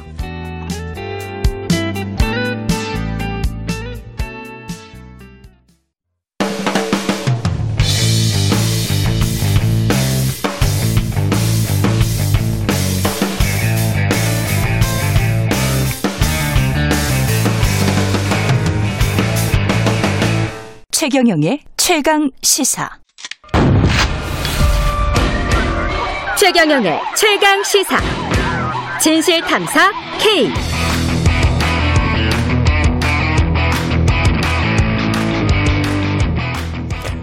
네, 뉴스 속 사건을 깊이 있게 파헤쳐보는 시간입니다. 진실탐사 K 오늘부터 출연진에 약간의 변화가 있습니다. 김성훈 변호사는 계속 자리를 지켜주고 계시고 김성훈 변호사님 오셨습니다. 안녕하십니까? 네. 그리고 신장식 변호사님 오셨습니다. 안녕하십니까? 아, 네, 안녕하세요. 예. 신장식입니다. 예, 신장식 변호사님 제가 자주 뵀습니다. 다른 TV 토론, 뭐 라디오 토론에서 자주 뵈서 꼭 모시고 싶었는데 잘 됐네요. 아유, 감사합니다. 예. 제 KBS는 첫 고정입니다. 아, 대한민국 공영방송에서 예. 저를 인- 이렇게 고정으로 불러주셨다는 신장식 기쁨을. 변호사 KBS 고정되다. 예. 처음입니다. 예, 잘 되셨습니다. 네. 이제 그 법률 이슈를 좀 더 폭넓게 정치, 경제, 사회 다 다룰 수 있을 것 같은데 박영수 특검이 포르쉐를 250만 원어치 썼다는 거잖아요. 예. 이 내용을 좀 정리를 먼저 해 주십시오. 네, 일단은 처음에는 단순한 사기 사건으로 보였습니다. 예. 소위 말해서 선동 오징어, 선상에서 급냉한 오징어를 파는 사업에 투자를 하겠다는 것을 믿기로 해서 음. 117억 원의 이제 금액을 편취한 사기 범행으로 예. 구속이 됐던 피의자인데요. 어, 근데 이 사람이 이제 계속 진술을 하게 되는 겁니다. 내가 이런, 이런, 이런 사람들한테 이런 것을 줬다라고 했고요. 처음에는 유력 언론인이라고 하는 예. 이제 그리고 이동훈 논설위원과 그 다음에 엄상성. 앵커한테 여러 가지 접대를 하고 향응을 제공했다라고 하더니 예. 골프채, 뭐 중고차. 그렇죠. 예. 예, 그러더니 박영수 특검 에게 이제 포르쉐를 또 빌려줬다. 음. 이렇게 이야기를 함으로써 이 사건이 결과적으로는 언론인과 법조계 그리고 또 정치인들까지도 얽힐 수 있는 혹시 말해도 게이트로 비화될 수 있는 것이 아니냐라는 그런 의혹들이 제기되고 있습니다. 이게 이 불법 아닌가요? 이거 이 주는 게 합법입니까? 일단 뭐 청탁금지법 위반 소지가 일단 시점은 보이고요. 어떻습니까? 시점은 네. 시점은 청탁금지법 통과된 다음 예, 통과된 이후로 이게 알려져 있고요. 예. 다만 이제 이게 이제 직무 관련성 공무원들 같은 경우는 음. 또 언론 그 공무원들 같은 경우는 직무 관련성과 대가성이 있다. 예. 라고 하면은 이제 뇌물죄로 그렇겠죠. 갈 수도 있고 이제 언론인들 같은 경우도 청탁금지뿐만 아니라 배임수재 여기 뭐- 여기서도 무슨 뭐 대가성이라든지 이런 게 있었다면 그렇죠. 배임수재로 갈 수 있는 여지도 아직은 남아 있죠. 어. 특검 같은 경우는 공무원이죠. 뭐 그 한시적으로 비정규직 공무원이겠죠. 특검이 빨리 끝나야 되는데. 그렇죠. 기소 이후에는 이 특검들도 이게 급여의 한 2분의 1밖에 못 받아요. 그래서 예. 특검 박영수 특검도 그렇고 특검 사무실에 계신 분들이 음. 야 이게 빨리 좀 끝나야 우리도 그렇죠. 먹고 살지 않겠냐 이런 음. 얘기들을 하는 것도 좀 듣- 들어보고 그랬는데요. 예. 이, 이 수사는 가짜 수산업자죠. 저는 처, 음에 선동 오징어라 그래가지고 음. 무슨 상어인 줄 알았어요. 그랬더니 음. 배에서 얼린 오징어라는 뜻이더라고요. 아. 예, 배에서 얼린 오징어라는 뜻이고 예. 실제로는 어, 수산물을 낚시 낚, 낚은 거는 없어요. 가짜고 수산업을 사람만 낚- 낚았어요. 사람을 낚았네요. 예, 나쁜 사람- 의미로 낚았습니다. 이건. 예, 예. 열심히 낚으러 다녔죠. 이건 이분들 이 사람이 접촉 한 정관계 인사 언론계이 여러 명인 것 같은데 그런데 이제 본인은 입을 다물겠다 그런 편지도 막 썼단 말이죠. 그렇습니다. 이거 뭐 전형적인 사기꾼의 협박범에 이렇게 봐야 되는 건가요? 어떻게 보십니까? 네, 일단은 이 사람들이 이 사람이 네. 원래는 이제 소위 말해서 사기 범행 중에서도 이제 소소한 사기들을 계속 치면서 계속 벌금형 벌금형 받다가 예. 처음으로 이제 징역 2년을 선고받고 수감돼 음. 있다가 특별 사면으로 나온 다음에 벌인 범죄가 바로 이 100억 원이 넘는 사기 범행이었습니다. 예. 근데 이렇게 그 동안에는 어떤 인맥이라든지 그런 것이 특별히 없다가 이 사기 범행을 하는 과정에서는 수많은 이런 정관계 언론인 인사들 과 교류를 하고 그것을 과시하게 되는데요. 재밌는 거는 이렇게 수사받는 과정에서 어, 이 사람들과의 내용들을 계속 이야기할 뿐만 아니라 자신들한테 선- 자신에게 선물을 받았거나 관계에 있었던 사람들한테 오히려 이제 입을 다물겠다라고 하면서 사실상 모종의 협박 또는 이 관련된 수사에 있어가지고 좀 무마라든지 무언가를 요구하는 듯한 그런 메시지를 계속 보냈다고 합니다. 하지만 또 결과적으로는 그것이 제대로 이루어지지 않자 서서히 계속 이야기를 한 것으로 보이고요. 또 흥미로운 거는 이렇게 이야기를 막 하다가 다시 이 부분에 대한 수사를 집중을 하려고 하는 상황에서는 또 다시 입을 다물고 수사에 비협조적으로 나오고 있다. 또 이런 후문도 들리고 있습니다. 그래서 이제 주목받는 게 수첩입니다. 수첩. 수첩을 압수수색해서 가지고 있다고 하거든요. 예. 거기에 어떤 메모가 들어가 있을 거냐. 음. 라는 게 이제 굉장히 중요한 향후 수사가 어디까지 갈 건지 그렇죠. 예, 중요한 게 될 중요한 증거가 될것 예, 같고요. 과거의 기록은 내가 뭐, 뭐, 체포될 것이다 이런 생각을 하고 기록한 게 아니니까. 그거는 이제 보험용으로 다 기록을 해두죠. 아, 보험용으로. 기본적으로 이게 뭐 네. 그 박영수 특검한테 그 포르쉐 전달하는 과정도 동영상으로 다 찍어놨다는 거 아닙니까? 그러니까 메모를 넘어서서 이제 예. 동영상 보험까지 만들어 놓은 이런 형태로 지금 사기 범죄를 저질렀다 이렇게 보시면 될 것 같습니다. 근데 저만 해도 그 뭐 KBS 기자라는 신분 때문에 경계를 하거든요. 보통 네, 사람들 네, 만날 때. 네. 그래서 꼭 그 뭐 하여간 여러 가지 경계의 방식이 있는데 이렇게 쉽게 뭐 과메기든 뭐든 간에 받나 대게든 과메기, 대게, 예, 독도새우. 예, 렌트카 그다음에 렌트카도 그 사모님이 있었다는 거 아니에요? 사모님이 쓰시려고 빌렸다라고 하는데 사실은 뭐 그 일반적으로는 그 낮거든요. 차고가 굉장히 낮기 그렇죠. 때문에 사, 사용하시기가 좀 어려우실 수도 있는 그런 차이인데 어쨌든 그런 용도로 빌렸다고 하고요. 또 이게 또 빌린 기간이라든지 금액도 그렇습니다. 사실은 이렇게 먼 곳에서 포르쉐를 빌려가지고 음. 뭐 며칠 동안 타고 다니다가 다시 반납을 하고 그 렌트비로 250만 원을 지급했다. 근데 사실은 포르쉐를 정말 구입하실 생각이 있거나 뭐 음. 리스를 할 생각이 있다라면은 그런 매장에서 시승이나 이런 것들에 대한 서비스들이 그렇죠. 얼마든지 가능하거든요. 그렇죠. 근데 굳이 약간 미심쩍은 이제 수산업자로부터 이 부분들을 렌트했다는 것도 이상하고요. 렌트비를 나중에 또 지인을 통해서 현금을 통해서 현금으로 현금으로. 줬다는 것도 굉장히 이상하고요. 그래서 이 정황에 대해 가지고는 일단은 이렇게 해명은 하셨는데 예. 이 부분이 정말 사실인지 다른 정황은 없는지 등에 대해서 확인해 볼 필요가 있고요. 특히나 이제 얼마 전에 압수수색을 당해 가지고 크게 이제 그 이슈가 됐었죠. 현직 부장검사가 이 수산업자로부터 돈을 받은 부분에 대해서 압수수색이 됐는데 예. 이번에 해명한 내용에 따르면은 박영수 특검이 이 수산업자를 이 현직 부장검사가 포항으로 발령될 때 소개시켜줬다고 합니다. 어. 사실 이 소개라는 것도 굉장히 이상한데요. 원래 그쪽으로 이제 발령이 되면은 그쪽에 있는 여러 가지 문제들, 특히 뭐 경제적인 문제들이나 이런 부분들에 대해서 수사를 할 수 있는 권한을 가진 사람인데 예. 그쪽에서 상당한 이권을 가진 사람을 소개시켜줬다는 것도 사실 이 자체도 사실 부적절한 부분이 많을 것 같습니다. 그러니까 이게 무슨 눈덩이 굴려가듯 간 것 같아요. 이 사람이 처음으로 그 소위 뭐 송 씨라고도 얘기하고 A 씨라고도 얘기하는 부분 사람을 빵 동기로 만난 거예요. 감옥에서 음, 예. 구치소에서 만나가지고 이 음. 사람한테 소개를 받기 시작을 했는데 예. 이 사람한테 소개를 받아서 뭐 그 사람도 기자죠. 예, 기자고 정치인이고 기자. 예, 아, 정치도 했다고 어디 무슨 뭐 특보 언론 담당 이런데 캠프에도 들어가고 이렇게 했었더라. 아니 했었다고 조선은 그러더라고요. 왜 이래요? 그러니까요. 이 조선일보, 월간조선, 뭐 TV 조선 TV 이거는 조선, 뭐 조선 그룹이 지금 다 나서고 있는. 이건 좀 이상, 뭐 뭔가 좀 이건 말이 안 되는데. 아니 그래서 예. 저는 여기 보이는 게 이제 눈덩이처럼 굴러난 거예요. 처음에 A 씨라는 사람을 송모 씨, 그 A 씨라고 불리는 이 사람을 만나서 이게 눈덩이에 핵이 딱 예. 만들어지니까 여기에 음. 눈덩이 인맥의 눈덩이를 굴리기 시작하니까 그 인맥이 기하급수적으로 늘어나서 음. 이 사람 A라는 사람이 B를 소개해주면 A가 그이 그 수- 가짜 수산업자 김 씨의 말하자면 보증인처럼 그 보증이 점점 늘어나니까 굉장히 그 거대한 인맥을 갖고 뭔가 총망받는 사업가로 지금 40대 초반이거든요. 예. 이 40대 초반의 사람이 이 정도 인맥을 갖추고 사기를 쳤다. 김무성 그러니까요. 형님도 76억 사기를 당했다는 게 아닙니까? 그러니까요. 예. 김무성 전 의원의 형님도 근데 저는 여기서 아까 뭐 조선일보 이래도 되는 거냐라는 말씀을 하셨는데 예. 보면 그 중간에 전부 다 언론인들이 만남을 주선하거나 소개를 해줘요. 이상해요, 진짜 행태가.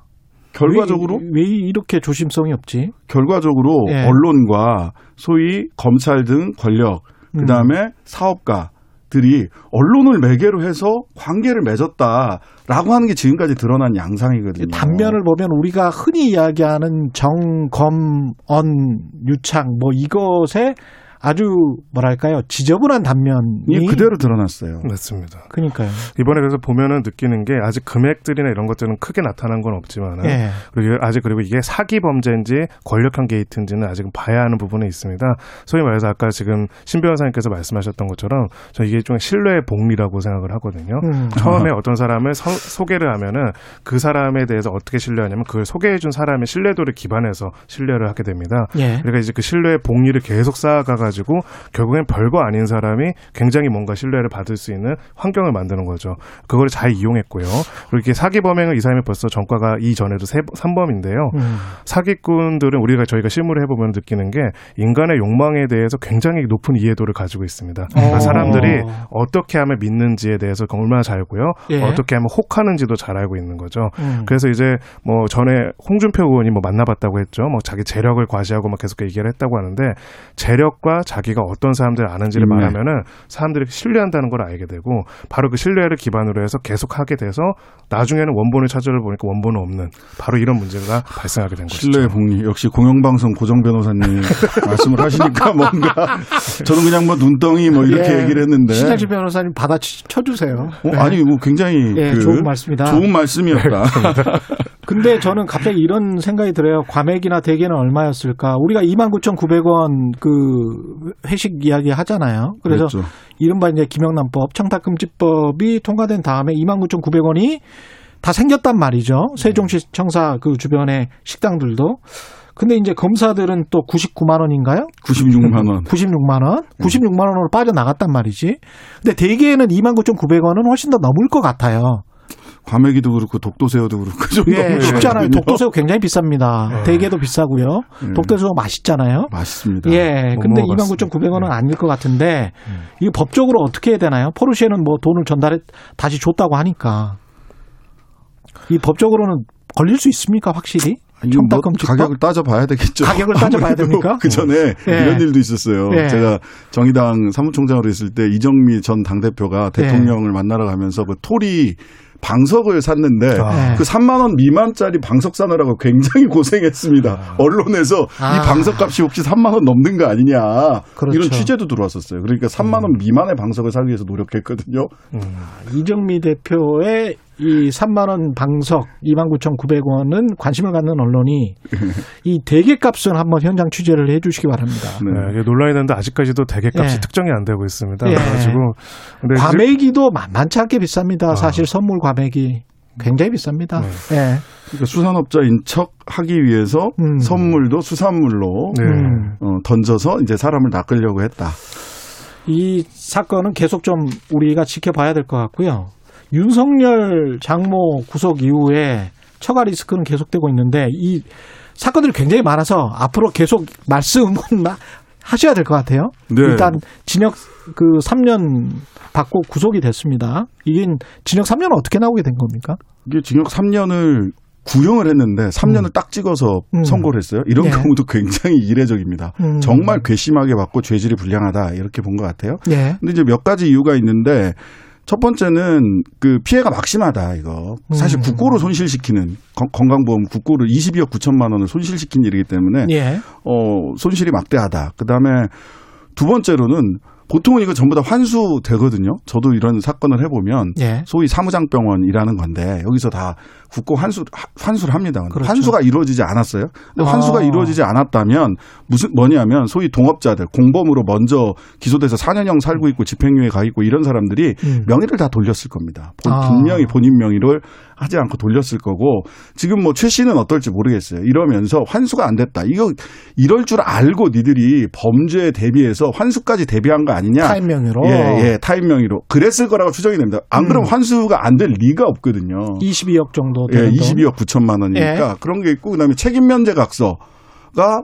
독이 됐죠. 부메랑이 돼서 소위 그 형사 입건조차 최은순 씨는 안 됐는데 음. 책임 면제 각서 민형사상 책임을 면제한다라고 네. 하는 거였, 거였거든요. 근데 음. 그것 때문에 형사 입건조차 안 됐어요. 근데 이번에 보니까 이 책임 면제 각서가 아니 도대체 법적 책임이 있다는 걸 알았으니까 이걸 쓴 거 아니냐. 그렇지. 예. 예. 그다음에 의식했으니까. 예, 예. 보통 대여를 했다라고 주장을 했어요. 음. 근데 대여를 했으면 보통 변호사들이 조언을 하면 뭐라고 하냐면 차용증을 쓰거나 지급 확인서 이런 걸 쓰라고 그래요. 민사상 해결할 방법을 찾죠. 예. 근데 형사상 책임을 면제한다는 걸 썼다는 건 음. 이건 분명히 형사적인 책임의 자기에게 돌아올 수 있다는 걸 알았다 라고 하는 것까지를 포함해서 누가 코칭을 잘해줬네. 예. 네, 그러니까요. 그래서 제 생각에는 뭐 이제 두 가지로 쟁점이 정리가 될 것 같아요. 이제 예. 나머지 의료법 위반은 분명해 보이는. 부분이 있는데 예. 이제 소위 말해서 돈을 대준 사람이냐 아니면은 이제 이걸 주도해 가지고 한 사람이냐. 음. 사실은 이 사건에서 이제 구속 3년에 구속을 했다는 거는 예. 어, 주범으로 거의 준 주범으로 본 거거든요. 음. 이 사건에서 주범이 4년형을 받았었고요. 음. 나머지 이제 공범들이 집행유예를 받았었는데 예. 어, 3년을 받았다는 거 사실상 이거를 주도하고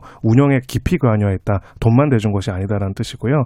책임 면제 각서는 아마 이제 그런 것 그런 취지도 있습니다. 그 자기들이 아마 주장했을 때는 그 각서만으로 면제를 받았다라고 하기에는 좀 어려울 것 같고 돈만 빌려줬고 대신에 담보로 이, 제 소위 말해서 이사장에 맡긴 했는데 그거 맞다가 이런저런 거에 소위 휩싸이고 싶지 않으니까 그거는 없다라는 것들을 각서를 받았다는 식으로 변론했을 가능성이 높아요. 그래서 항소, 예, 항소심에서도 이제 막 그 부분을 예. 나머지 부분들은 제가 봤을 때 1심에서는 조금 그냥 이거 앞- 어차피 무혐의 받은 건데 정치적인 기수다 음. 이런 식으로만 스탠스를 가고 이게 얼마나 좀 엄중한 것인지에 대한 제대로 된 대비와 변론을 안 하지 않았나 하는 생각도 좀 듭니다. 30초 정도 예, 남았습니다. 그 예. 문제는 이 최 씨의 변호인이 최, 손경식 변호사신데요. 예. 이분이 윤석열 총장의 네가티브 캠- 대응팀에 있어요. 캠프 있어요. 예, 그러니까 선을 걷다고 윤석열 총 윤석열 후보는 선을 걷는데 예. 이 손경식 변호사가 선을 다 지우고 다니고 그렇죠.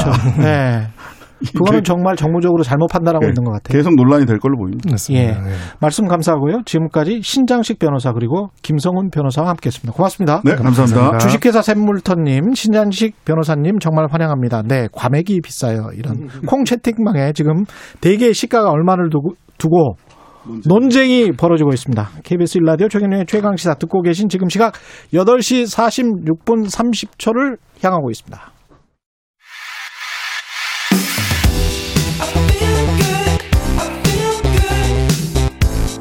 세상에 이익이 되는 방송 최경영의 최강 시사 네, 어제 국민의힘 신임 대변인이 최종 선발됐습니다. 정당 사상 최초로 대국민 오디션 방식으로 진행돼서 많은 관심을 모았는데요. 국민의힘 대변인 선발 토론 배틀 나는 국대다. 국민의힘 대변인이다. 에서 우승한 임승호 신임 대변인 전화 연결돼 있습니다. 안녕하십니까? 네, 안녕하세요. 임승호입니다. 예, 임승호 신임 대변인. 그 나이가 20대시잖아요, 지금. 네 네, 만으로 26입니다. 예, 아, 축하드립니다. 감사합니다. 경쟁률이 141대 1이었어요. 네. 예, 심사위원들이 자신의 어떤 점을 보고 뽑은 것 같다 이렇게 생각을 하세요? 아무래도 이제 댓글 같은 걸 보면 네. 어, 제가 조금은 침착하게 그리고 상대방의 논리를 차분하게 파고드는 그런 skill이 좋았다고 평가를 해주셔서 네. 아무래도 그런 부분에서 좋은 결과를 얻지 않았나 아, 생각입니다. 토론 배틀 하니까 어떻든가요? 어떤 거는 좀 하기 쉬웠고 어떤 거는 굉장히 좀 힘들었다. 아, 제가 대학생 때도 토론 대회 같은 걸 많이 나가봤는데 예. 그것하고는 또 많이 성격이 다르더라고요. 아무래도 정치적인 사안에 대해서 논하다 보니까 조금 예. 힘든 부분도 많았는데 특히 어제 있었던 결승 같은 경우에는 제가 평소에 생각했던 그런 주제들과 조금 다른 입장을 취해야 되는 경우도 있어가지고 그런 부분에 있어서 조금 힘들었던 것 같습니다. 그 원래부터 정치적인 성향은 국민의힘과 가까웠습니까? 어떻습니까? 네, 원래부터 정치적인 성향은 조금 보수에 가까운 성향이 있었고요. 다만 예. 어, 과거에 자유한국당이나 새누리당 같은 경우에는 어, 조금 저도 비판을 하는 부분이 많았고 음. 하지만 최근에 이제 이준석 호가 출발하면서 많은 부분에 동의를 하면서 어, 대변인직에 도전하게 됐습니다. 그 전에 경력을 보니까 경북대학교 지금 로스쿨 재학 중인 취업 준비생이시죠? 네 네 맞습니다. 그러면 그 전에는 또 황교안 대표 체제에서는 청년 부 대변인이었고 다른 정당에서도 청년 대변인 하셨었어요? 네네. 그러면 이 어느 정도는 정당 생활을 해보신 거네요. 네네 그렇죠. 근데 제가 또 그 수정해야 될 부분이요. 음. 사실 그 황교안 체제하에서 부대변인을 이제 내정을 받았는데 예. 당시에 또 인턴 활동을 한다고 활동을 거의 못했어요. 아 그러셨구나. 네, 제대로 예. 임명은 받지 못했고 예. 다른 다른 정당 같은 경우에는 한 2, 개월 정도 대변인직으로 활동을 했습니다. 그 평론가들이 그런 이야기를 하더라고요. 그러니까 이게 그 TV 토론이랄지 라디오 토론의 토크 쇼를 진행하거나 또는 어, 어, 패널로 참여해가지고 이야기를 하는 것과 대변인과는 많이 다를 것이다. 그런 이야기를 하던데 이게 지금 토론 배틀이었기 때문에 일종의 이제 패널로 참여해서 상대방의 논리를 차근차근 반박해 나가는 그런 과정이었을 거 아니에요. 네네. 대변인과는 뭐가 그렇게 크게 다를까요? 이런 토론 배틀과 대변인은?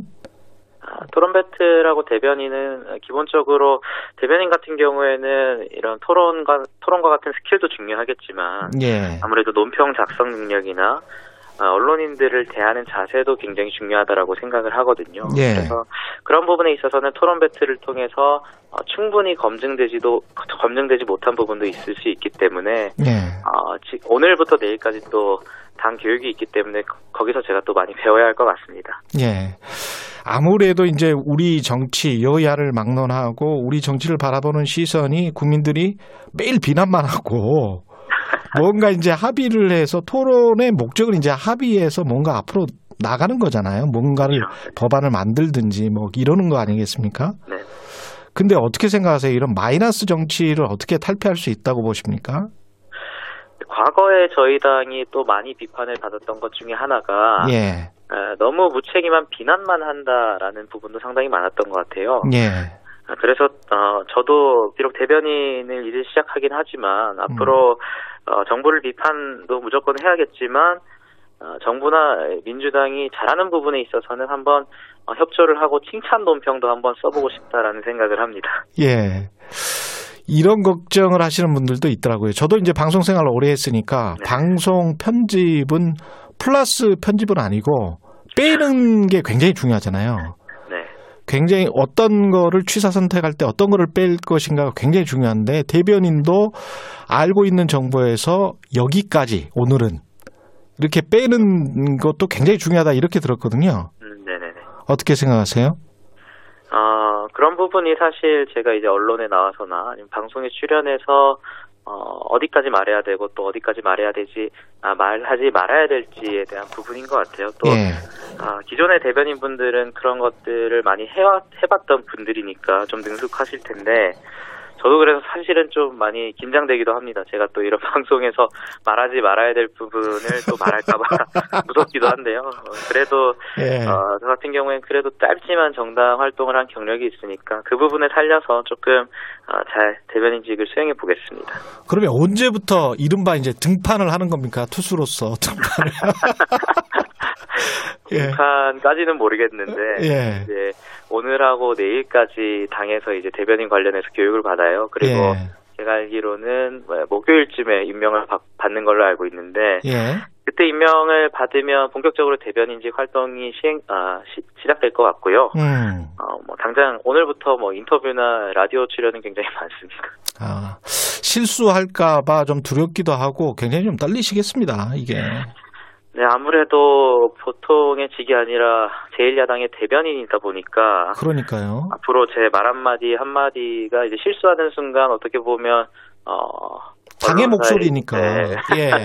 언론사 일면에 바로 실릴 수도 있는 거니까 예. 아, 한마디 한마디 한 번 더 생각하고 말하자라는 마인드로 임하려고 합니다. 그러면 그, 대- 당 대변인으로서 이렇게 연설만 하시는 게 아니고 기자들의 질문도 받고 이러는 거죠?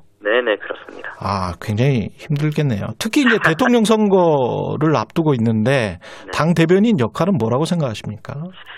아, 대통령 선거에 있어서 당 대변인의 역할은 아무래도 어, 당의 어떤 대통령 후보들에 대한 입장을 통일된 입장을 내는 거라고 생각을 해요. 사실 지금도 어떤 국민의힘 내부 인물들과 외부 인물들의 어떤 언론에서 좀 갈등을 빚는 듯한 모양새를 보이고 있는데 네. 이제 대변인단이 선발됐으니까 당의 통일된 입장은 이거다라고 언론에 정확히 설명을 하고 국민들에게 그리고 유권자들에게 혼란을 빚지 않게 해주는 음. 게 역할 아닐까 생각합니다.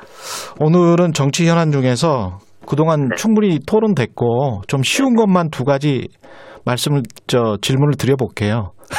예, 첫 번째는 그 박성민 청와대 청년 비서관 있지 않습니까? 네네. 그 한쪽에서는 굉장히 비판을 하는데 20대 별정직이긴 하지만 1급 공무원을 두는 게 과연 공정한가? 이런 논쟁인데요. 어떻게 보십니까? 어, 이 문제는 저도 많이 말씀을 드렸는데 예. 사실 박성민 비서관의 어떤 개인적인 뭐 연령이나 성별이라든지 이런 부분에 대해서 비, 비난을 하는 것은 저는 굉장히 잘못됐다고 생각을 하고요. 네. 다만 과연 그 청년 비서관이라는 직책이 정말로 필요한 것인지 그 부분에 대한 고민이 필요한 것 같고 음. 이제 청와대가 임명을 하는 과정에서 능력을 에, 과연 충분히 검증했는가 능력 위주로 조금 고민을 해보고 비판을 해보는 게 맞다고 생각합니다. 능력 검증은 어떻게 할 것인가도 참 고민인데 그거는 좀 어려운 질문이니까 나중에 할게요. 아유 예. 감사합니다. 그리고 한 가지만 더 하면 전혁 전 의원이 이제 SNS 발언을 했는데 토론 배틀에 이제 심사위원이셨어요. 네네. 풍산개 강아지를 돌보고 있는 문재인 대통령 사진을 들고 네. 그걸 보고 철창 안이 편안해 보인다. 아, 네네. 이게 굉장히 어떻게 보면 독설인데 네네네. 어떻게 보세요? 이런 거는?